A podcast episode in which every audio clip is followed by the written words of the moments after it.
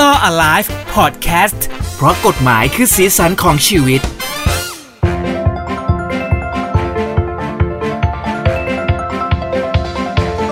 รายการรอไลฟ์เพราะกฎหมายคือสิ่งของชีวิตนะครับ ติดตามได้ผ่านทางฮูดี้พอดแคสต์ตรงนี้นะฮะ แล้วก็มาอยู่กันอีกหนึ่งเอพิโซดนะครับ สวัสดีชาทนายชัตพรด้วยนะครับ สวัสดีครับ ทนายชาตินะครับ สวัสดีพี่เจครับด้วยนะครับ เจอกันอีกครั้คงรับหนึ่ง ผม แล้วก็เรายังใช่ อยู่ในสถานการณ์โควิดเหมือนเดิม ไม่ผ่านพ้นไปสักอืมทีอ่าอยากอยากจะมีตอนหนึ่งที่พูดว่า สวัสดีคุณผู้ฟังทุกคนเลยนะครับ แล้วก็ตอนนี้เราดีใจมากที่เราฉีดวัคซีนกันครบทั่วทั้งประเทศแล้ว โควิดได้แบบเหมือนเบาบางลงไปแล้ว เราหาวิธีการจัดการของมันแล้ว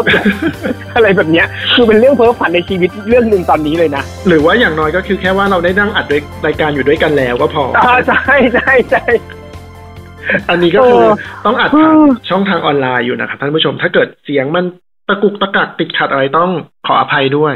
ท่านผู้ฟังใช่ไม่ครับรู้ว่าท่านผู้ชมอืขอมโทษครับแย่จริงเลยนะครับโควิดเนี่ยนะฮะแล้วไม่ใช่แค่นั้นนะเรื่องของโควิดเนี่ยนะครับ มันยังเป็นโรคที่โคตรใจร้ายเนาะเพราะว่าถ้าเกิดว่าคุณเสียชีวิตจากการ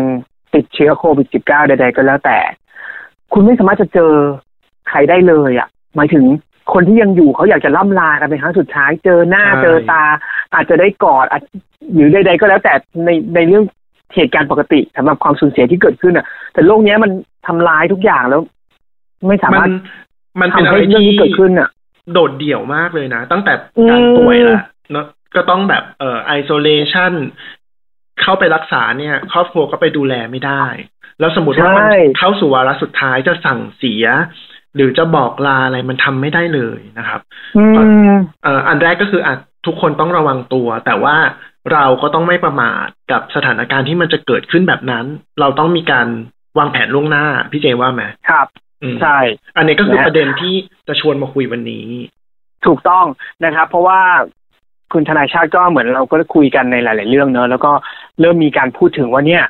มีคนนู้นคนนี้รอบตัวเราติดโควิดนะ บางคนไม่ใช่แค่ติดนะ เสียชีวิตเลยนะครับ แล้วมันก็ลามมาถึงเรื่องของการจัดการสิ่งที่ยังต้องหลงเหลืออยู่ภายในข้างหลัง ก็คือเรื่องของทรัพย์สินต่างๆ นู่นนี่ แต่ละคนที่มีย่งมีญาติมีพี่น้อง เราก็เลยจะต้องมาพูดถึงเรื่องนี้กันนั่นคือเรื่องของพินัยกรรม ใช่ครับ คือเนาะอันเนี้ยมันเป็นสไตล์ของ คนไทยหรือคนส่วนใหญ่ก็ได้ว่า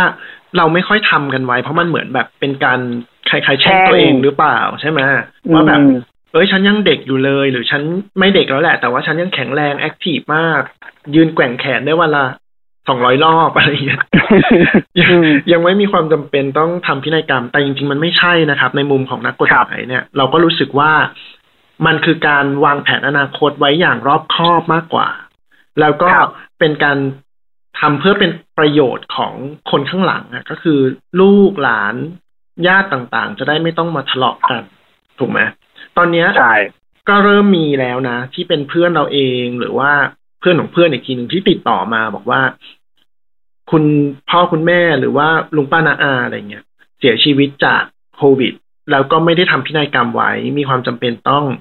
เออจัดการทรัพย์สินจะต้องทำยังไงบ้าง ต้องตั้งกิจการอืมมรดกยังไง แล้วตอนเนี้ย เนื่องจากโควิดมันระบาดเนี่ยศาลก็จะเอ่อให้เขาเรียกอะไรอะเปิดบริการเนี่ย ไม่เป็นไปตามปกติ ก็จะมีเออเอ่อความยุ่งยากขึ้นหรือว่าโดนเลื่อนคดี มันก็จะยิ่งยุ่งยากขึ้นไปอีกนะครับ เพราะฉะนั้นตรงเนี้ยก็อยากจะมาชวนกันคุยว่า เราทำพินัยกรรมมาไว้ดีไหมอืมอืมนะครับ เพราะฉะนั้นเราก็เลยจริงๆแล้วเราเราเคยพูดถึงเรื่องพินัยกรรมมาตั้งแต่ EP แรกๆของรายการใช่แล้วแหละ แต่วันเนี้ยด้วยสถานการณ์โควิดที่มันเกิดขึ้น เราเลยอยากมาย้ำเรื่องนี้ ให้ทุกคนได้ตระหนักถึงสิ่งที่เราก็ไม่ได้จะแช่งใครหรอกเนาะแต่ว่าเรื่องของความรอบคอบมันก็สำคัญจริงถูกต้องๆครับนะฮะคราวนี้พี่พี่เจหรือทุกคนคงมีคำถามแหละว่า แล้วทำกับไม่ทำมันต่างกันยังไงถูกไหมคือจอืริงมๆจริงๆไม่ทำก็ได้ แต่ว่ามันก็จะมีเรื่องให้ทายาทอะต้องถกเถียง หรือว่าต้องมีปัญหากันค่อนข้างเยอะ ยกตัวอย่างเช่นอืมบ้านคุณเป็นบ้านที่มีตังค์หน่อยอย่างเงี้ยเรื่องอืมอันนี้ผมจำตลอดชีวิต เงินทองเป็นของบาดใจอะชอบคำนี้มาก ก็คืออมว่าเมื่อมันมีเรื่องเงินเข้ามาเกี่ยวแล้วเนี่ย ญาติมีความทะเลาะกันแน่ แค่ว่าแบ่งมรดกอย่างไร จะตั้งใครเป็นผู้จัดการมรดก ตั้งคนเดียวก็ไม่ได้เดี๋ยวคนนั้นก็ไม่ยอมอะไรแบบเนี้ยอืมอืมถูกไหมอันเนี้ยมันคือข้อถกเถียงที่จะเกิดขึ้นในหมู่ญาติแล้วทำให้เกิดความบาดหมางได้เลย แต่ถ้าเกิดว่าคุณในฐานะเจ้ามรดกเขียนเอาไว้เลยแหละว่า ผู้จัดการมรดกฉันให้คนนี้เป็น แล้วแบ่งสมบัติแบบนี้แบบนี้แบบนี้อืมมันก็จะเคลียร์กว่า เออ อืม แล้วกระบหวนรือหรือการแม้กระอืมเชิญหรือคแม้รับกระทั่งถ้าเกิดว่าตั้งตั้งแค่ผู้จัดการมรดกคนเดียวแล้วแล้วเราเชื่อใจคนนี้มาก เขาอืมเขาจะมีคุณธรรมดั่งเปาบุญจิ้นอย่างเงี้ย แล้วเราบอกให้เขาเราเขียนแค่เนี้ย ก็ได้ใช่ไหมในมุมของการจัดการจริงจริงจริงก็ได้บางเพโดนทำพิราะนัยว่ากรรมถ้าเกิดพินัยกรรมไม่ได้เขียนไว้ว่าให้แบ่งมรดกแบบไหน การแบ่งมรดกอะ ก็ต้องเป็นไปตามที่กฎหมายกำหนด ก็คือทายาทในลำดับที่ควรจะได้มรดกต้องได้เท่าๆกัอ่ามันก็มีความเป็นธรรมตรงกลางที่เราเคยใช่พูดถึงกันอยู่คือถามโเว่าต่อให้ไม่มีพินัยกรรมมรดกมันก็ต้องจัดสรรตามที่กฎหมายกำหนด ใช่ไหมคครัรับบชั้นนี้ก็จะได้เท่าๆกันทั้งหมดอย่างเงี้ย แต่อืมการเขียนเอาไว้มันอาจจะง่ายกว่า เพราะว่าอะบางทีคุณบอกว่าเอ่อทรัพย์สินคุณเป็นที่ดิน ให้ชั้นนี้เท่า ๆกัน ก็กลายเป็นว่าทุกคนอะ จะต้องเข้ามาถือที่ดิน แปลงเนี้ยร่วมกันกรรมสิทธิ์ร่วม ถ้าเกิดมีสี่คนอีกสองคนอยากขาย อีกสองคนไม่อยากขายก็ทะเลาะกันแหละอืม แต่ถ้าเกิดคุณระบุไว้เลยตั้งตั้งตั้งแต่ต้นว่า แปลงที่หนึ่งให้กอแปลงที่สองให้ขอให้แยกแยกๆกันไปเลย เขาจะได้ไม่มาอืมตีกัน มันก็เป็นเป็นสิ่งที่มันมันง่ายกับทุกคนมากกว่าอืมเออ คราวนี้อืมมาถามว่าเราพินัยกรรมอะมันทำยังไงทำยากไหม ต้องไปที่เขตหรือเปล่า ต้องมีทนายหรือเปล่าอะพี่เจสงสัยไหมอืมเคยดูละครไหมที่แบบ อืมทนายสมชายมาทำพินัยกรรมต้องให้มาคุณการย่าพินัยกรรมเออเออซึ่งอันนั้นก็จะเกิดขึ้นในเรื่องเอ่อในส่วนของตระกูลคนรวยนะครับใช่ตามที่อยู่ในละคร แต่ถ้าถ้าเอาความคิดส่วนตัว มันก็น่าจะเป็นเหมือนจดหมายปิดผนึกบางอย่างที่เขียนขึ้นโดยส่วนตัวได้ละมั้งถูกต้องเลย จริง ๆ แล้วเนี่ยอืมพินัยกรรมเนี่ยกฎหมายระบุไว้นะครับ ก็คืออันที่หนึ่งคือต้องทำเป็นหนังสือนะครับ แล้วก็ลงวันเดือนปีที่ทำพินัยกรรมหนังสือแล้วคือต้องมีปกมีสารไม่บัญใช่อะไรไม่อย่างใช่นี้ป่ะฮะทำเป็นหนังสือหมายถึงว่าทำเป็นลายลักษณ์อักษรมีการเขียนขึ้อ่านมาอ่าอ่าอ่านะครับโอเคคราวนี้ ถ้าเกิดว่ามันเป็นกรณีเร่งด่วน จะเขียนเองด้วยตัวเองอะ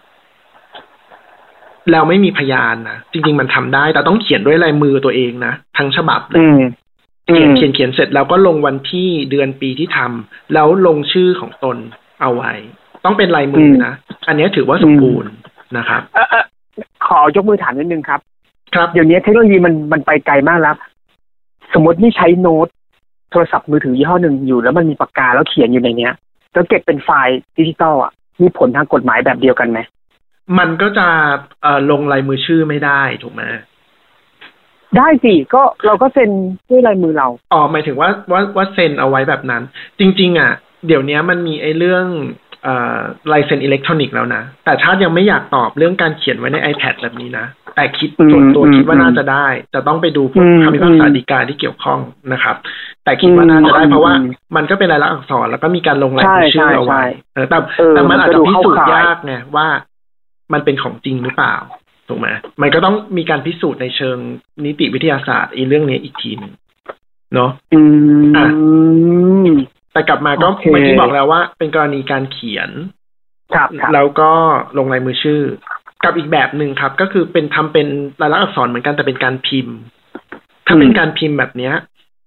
จะต้องมีพยานด้วยนะครับ พยานอย่างน้อยต้องมีสองคนครับและคนที่เป็นผู้รับมรดกภายในพินัยกรรม หรือว่าจะเป็นเอ่อผู้จัดการมรดก จะไม่สามารถเซ็นเป็นพยานได้ อืมเข้าใจไหมจะต้องเป็นคนอื่นโอเคที่ไม่ได้แต่ไม่มีผลเกี่ยวประข้โยองชน์เลยอืมใช่แล้วคราวเนี้ย ในเอกสารที่พิมพ์ขึ้นมาเนี่ย มันจะต้องมีคนที่เรียกว่าผู้เขียนด้วย ครับ ผู้เขียนจะเป็นผู้เขียนด้วยแล้วก็เป็นพยานด้วยก็ได้ไม่มีปัญหาตราบใดที่เขาไม่ได้มีส่วนเกี่ยวข้องกับพินัยกรรมตัวเนี้ยอ่าฮะเอออันนี้คือคือแบบของการทำพินัยกรรมนะครับ หรืออีกแบบหนึ่งก็คือว่าถ้าไม่มั่นใจว่าทำแล้วเดี๋ยวเก็บไว้แล้วลูกหลานไม่รู้ จะไปทำที่เขตก็ได้ ก็คือไปที่เขตหรือไปที่อำเภอที่เกี่ยวข้องเนี่ย แล้วก็ไปทำกับเจ้าหน้าที่เลยก็คือ มีพยานสองคนเจ้าหน้าที่เขาก็จะบันทึกถ้อยคำเรื่องพินัยกรรมเอาไว้ แล้วก็อ่านให้เราฟังว่าที่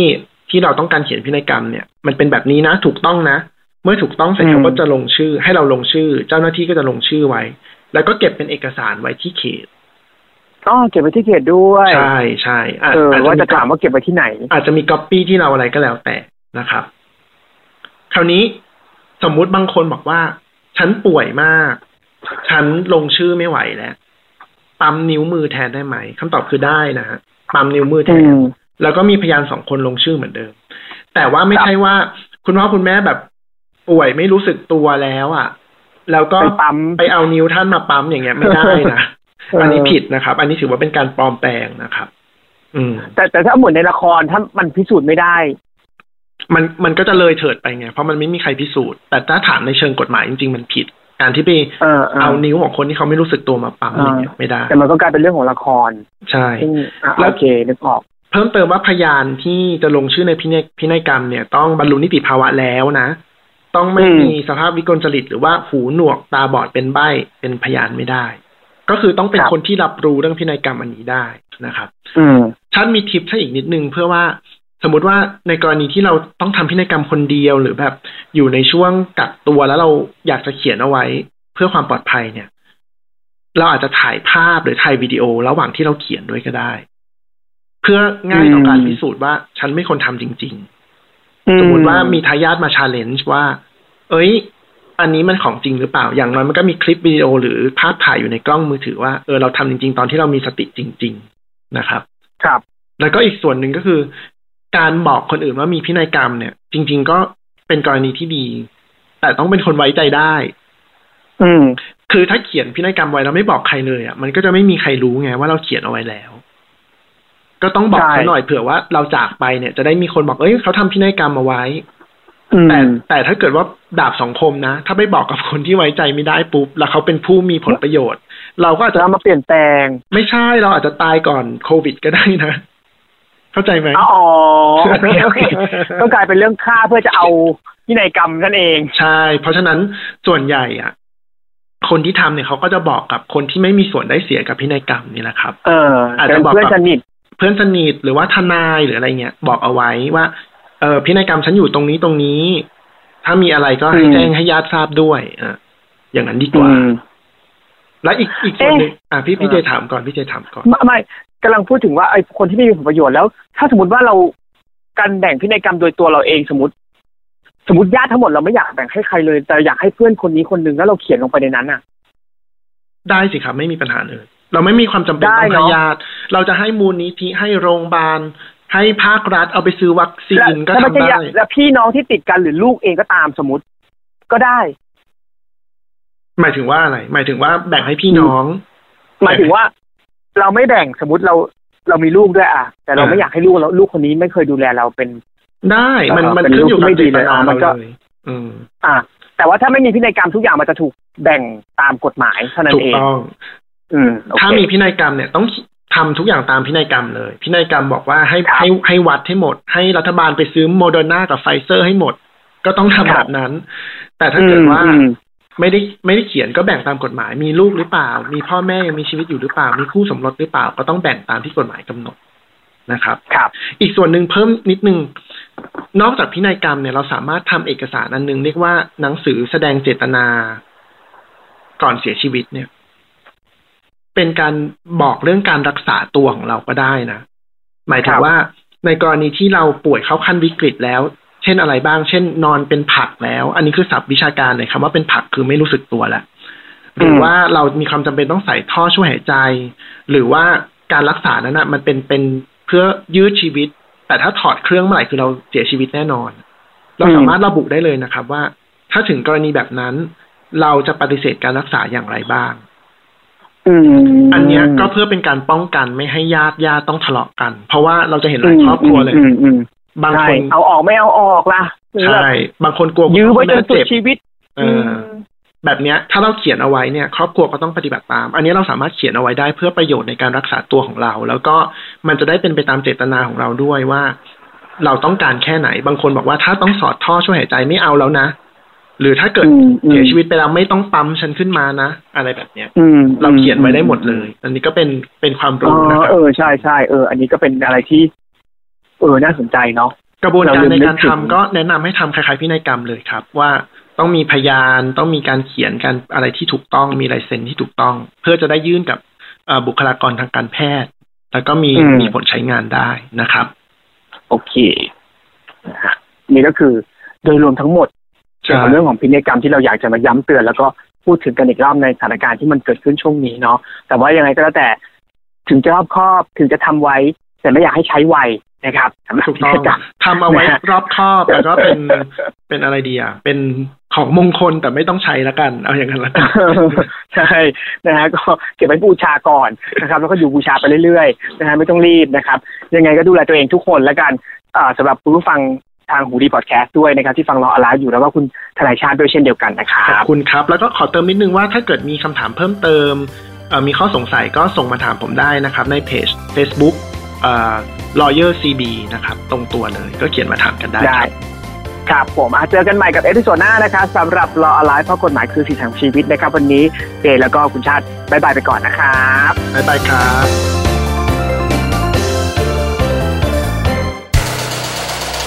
h o ดี้พอดแคสต์ฮูดี้พอดแคสต์เรื่องที่คุณฟังแล้วต้องร้องว่าหูดี